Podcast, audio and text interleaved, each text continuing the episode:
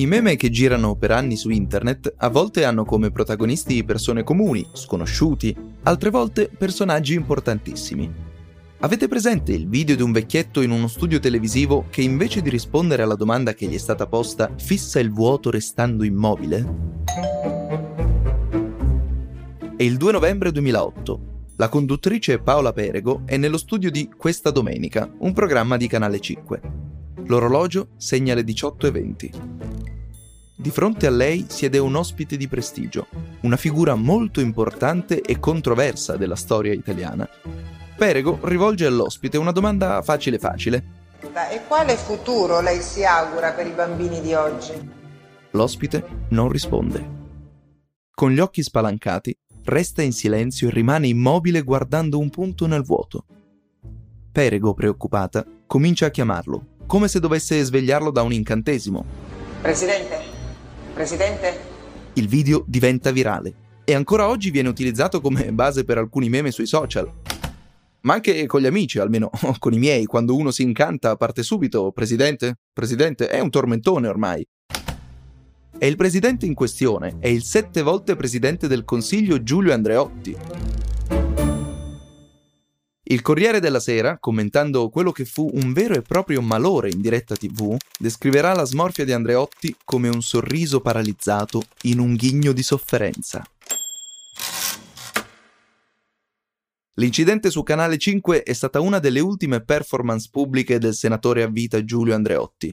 All'epoca, nel novembre 2008, aveva 89 anni. Nato nel 1919, è morto pochi anni dopo quell'episodio in tv, il 6 maggio 2013, all'età di 94 anni. Fu uno degli uomini più potenti della politica italiana e oggi vi raccontiamo la sua storia.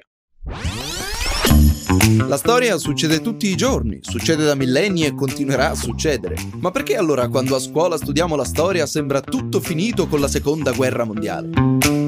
Siamo fatti delle storie di ieri, delle rivoluzioni degli ultimi 50 anni e perché no, di quelle ancora prima. Rewind Fatti di Storia è il podcast di Factanza che in 20 minuti ripercorre il passato per capire meglio il nostro presente. Grande Giulio! Esce la bara, dalla folla qualcuno grida Grande Giulio e parte un applauso. Si conclude così la parabola terrena di Giulio Andreotti, sette volte Presidente del Consiglio, morto ieri a 94 anni, funerali privati secondo le sue volontà nella chiesa di San Giovanni dei Fiorentini vicino all'abitazione romana di Corso Quella di Andreotti è stata una vita lunghissima e molto, molto chiacchierata. È stato l'uomo simbolo della Prima Repubblica, quel periodo della storia politica italiana che va dalla fine della Seconda Guerra Mondiale agli inizi degli anni 90.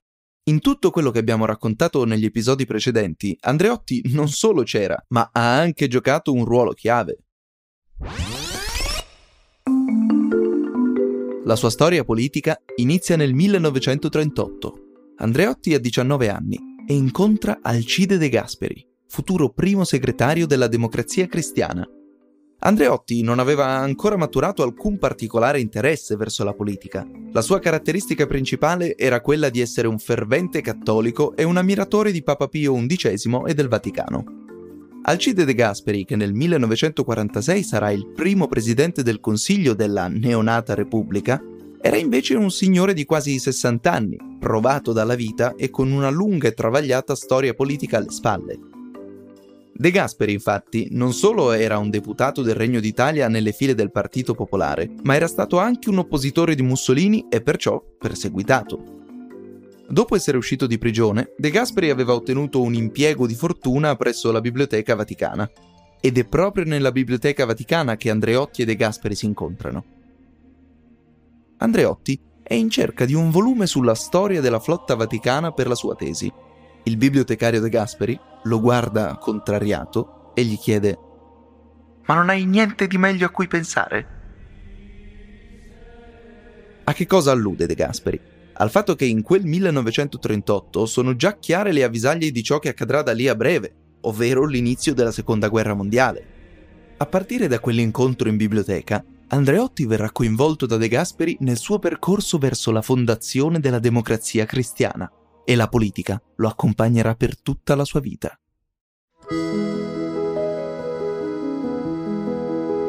Nel 1944 si fidanza con la futura moglie, una ragazza di buona famiglia, Livia Danese. Regalo di fidanzamento, un anellino con brillante rubino e una forma di pane casereccio. Erano gli ultimi anni della guerra e il pane era particolarmente prezioso. Nel 78 Andreotti racconterà a Maurizio Costanzo anche il luogo della proposta.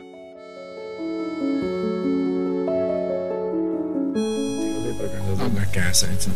ma eh, una cosa buffa perché credo che raramente ci sia stata una dichiarazione eh, di volontà matrimoniale fatta al cimitero. Eravamo andati al cimitero. ha scelto questa E, e l'ho scelta proprio perché il collegamento con mia moglie era un mio compagno di scuola che era morto allora, allora eravamo andati insieme a visitare la sua tomba ed era mi pareva sentimentalmente, anche se un po' bizzarro, e molto impacciato perché non aveva una grande esperienza e non aveva nemmeno mia moglie eh, in questo campo. E ho ricordato eh, così Lei si è appoggiato allo scomparso per fare Esattamente, e non me ne sono pentito.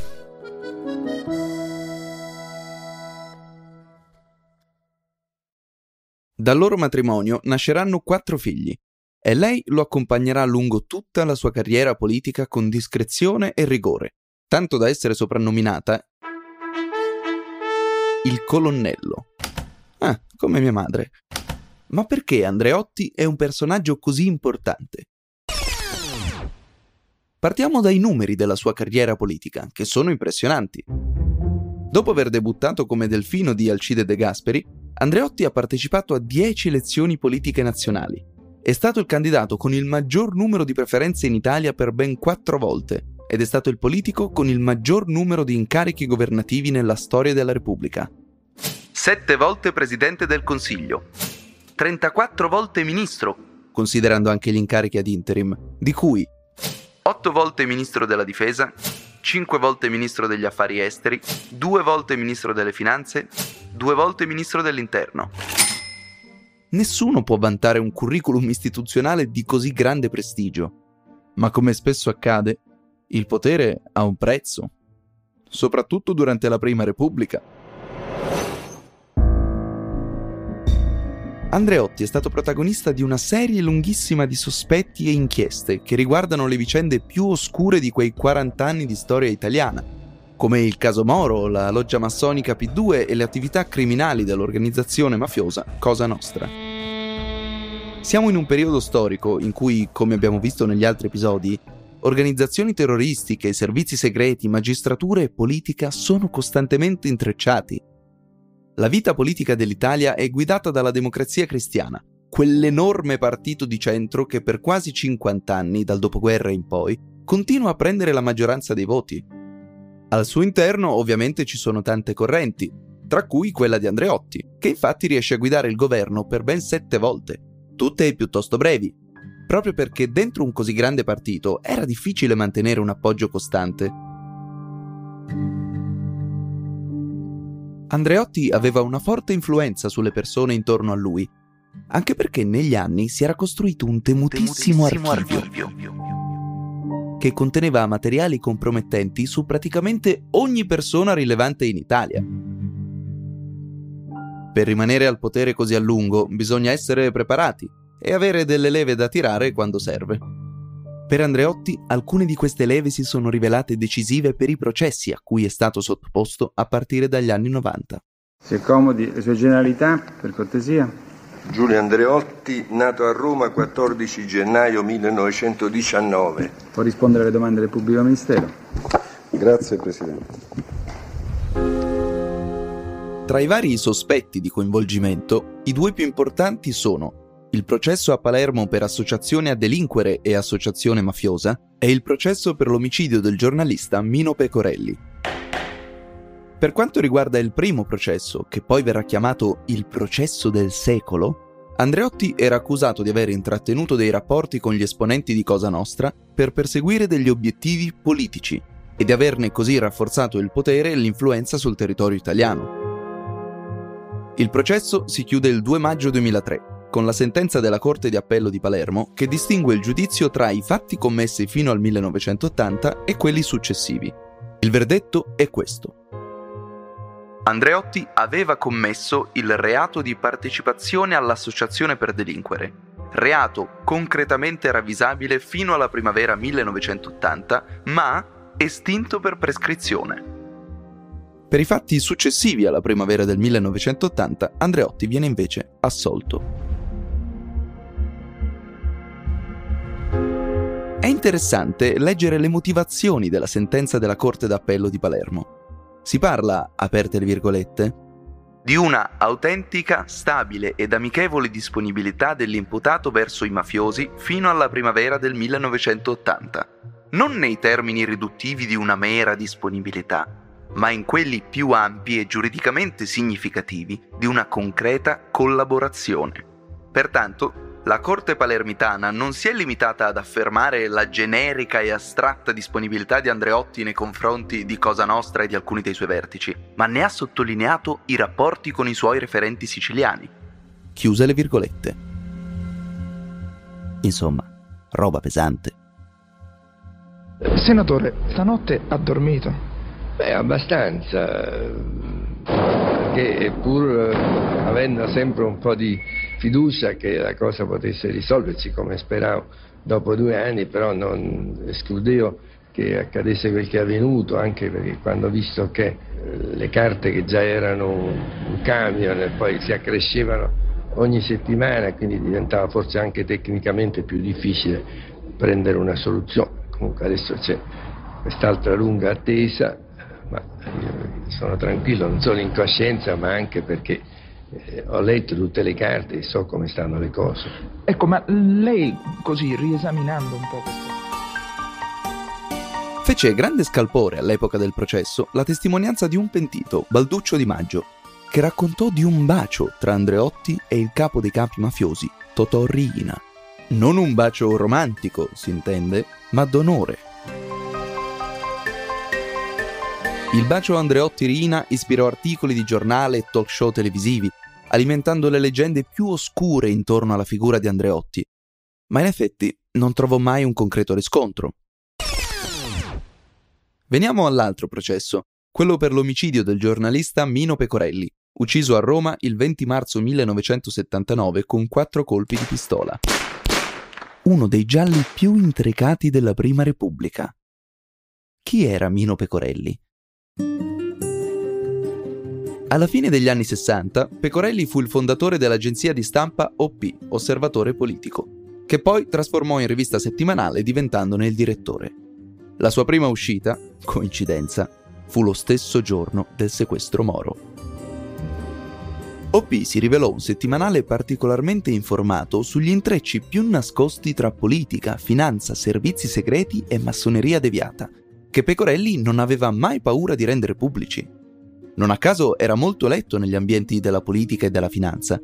Mino Pecorelli inventò anche uno dei soprannomi andreottiani più suggestivi. Il divo Giulio, ispirato a Giulio Cesare. Pecorelli voleva evocare l'aura di sacralità e intoccabilità che circondava il personaggio di Andreotti. La formula verrà poi ripresa dal regista Paolo Sorrentino per il titolo del film Il Divo, dedicato appunto alla vita di Giulio Andreotti e interpretato dall'attore Tony Servillo. Così, tanto per cambiare attore protagonista in un film di Sorrentino.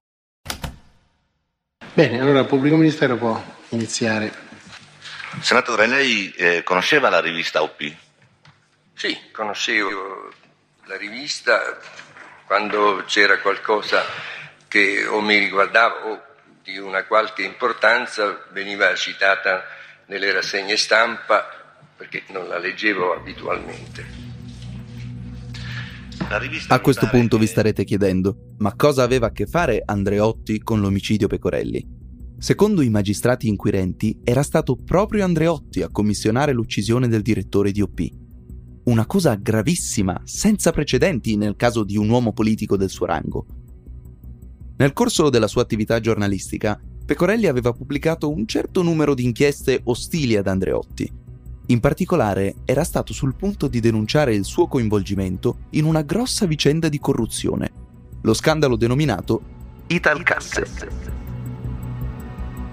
Una storia di soldi e mazzette alla politica e in particolare a uomini vicini ad Andreotti, per ottenere favori politici e appalti.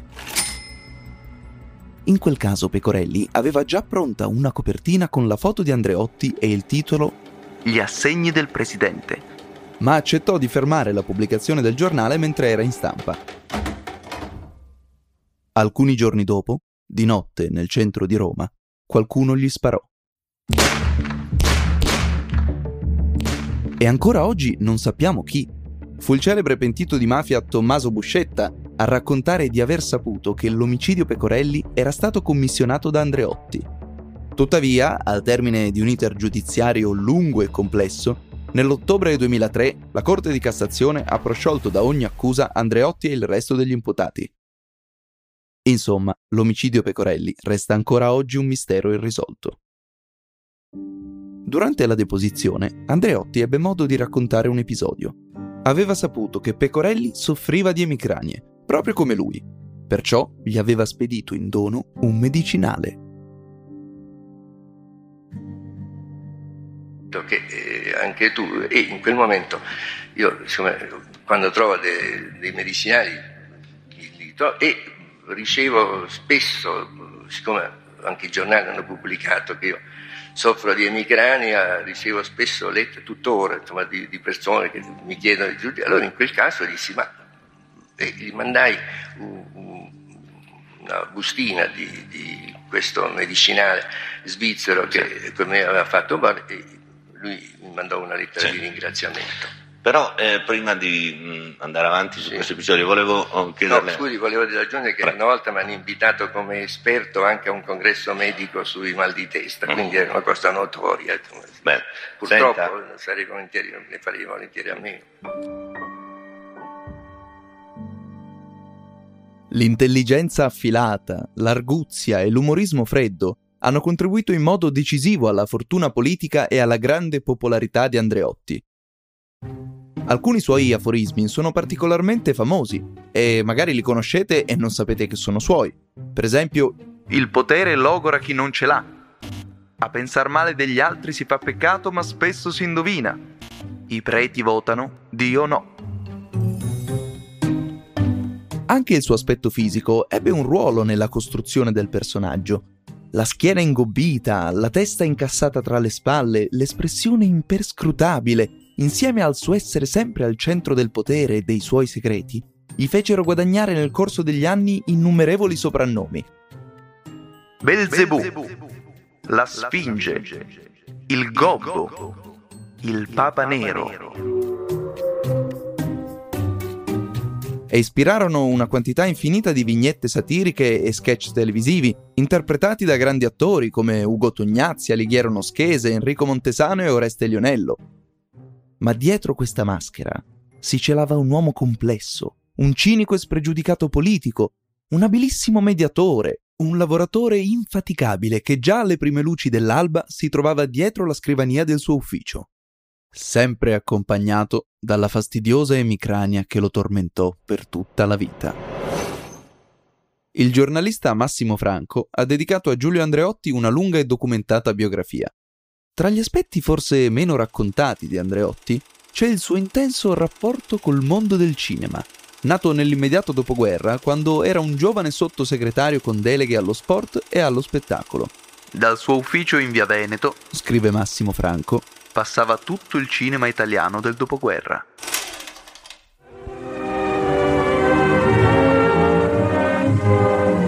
Viminale. Il capo di gabinetto Miraglia introduce presso l'onorevole Andreotti i nostri redattori.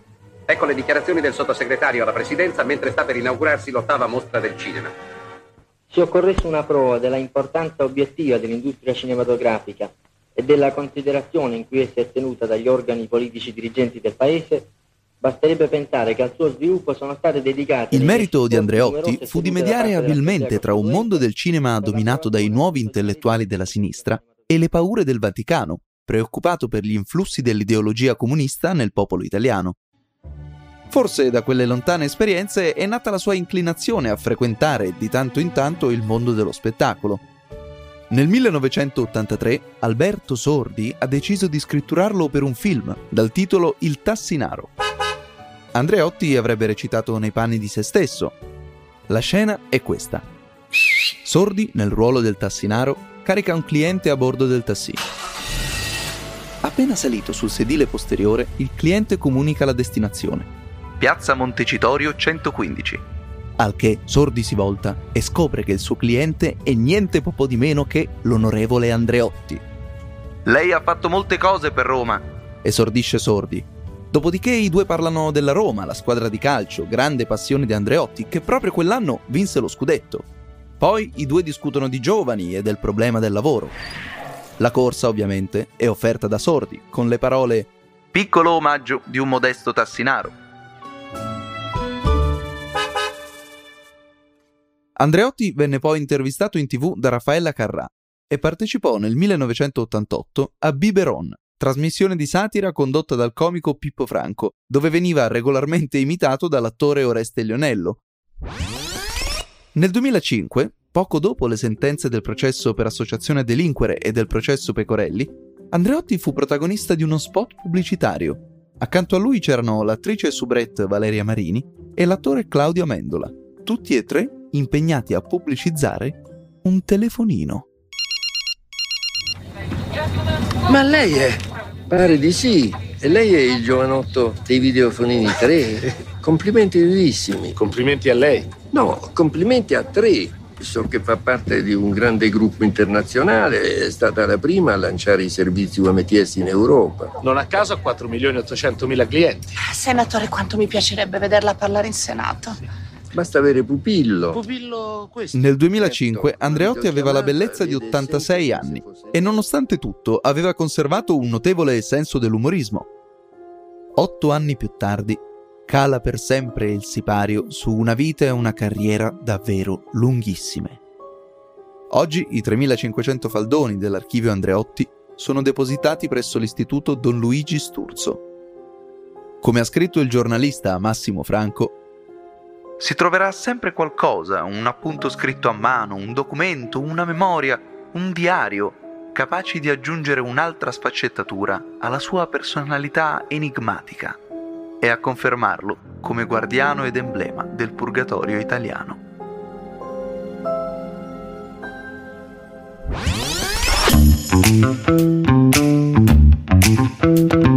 Rewind Fatti di Storia è un podcast di Factanza Media. La voce è del sottoscritto Alberto Clarizio. Il sound design è di Stefano Tumiati.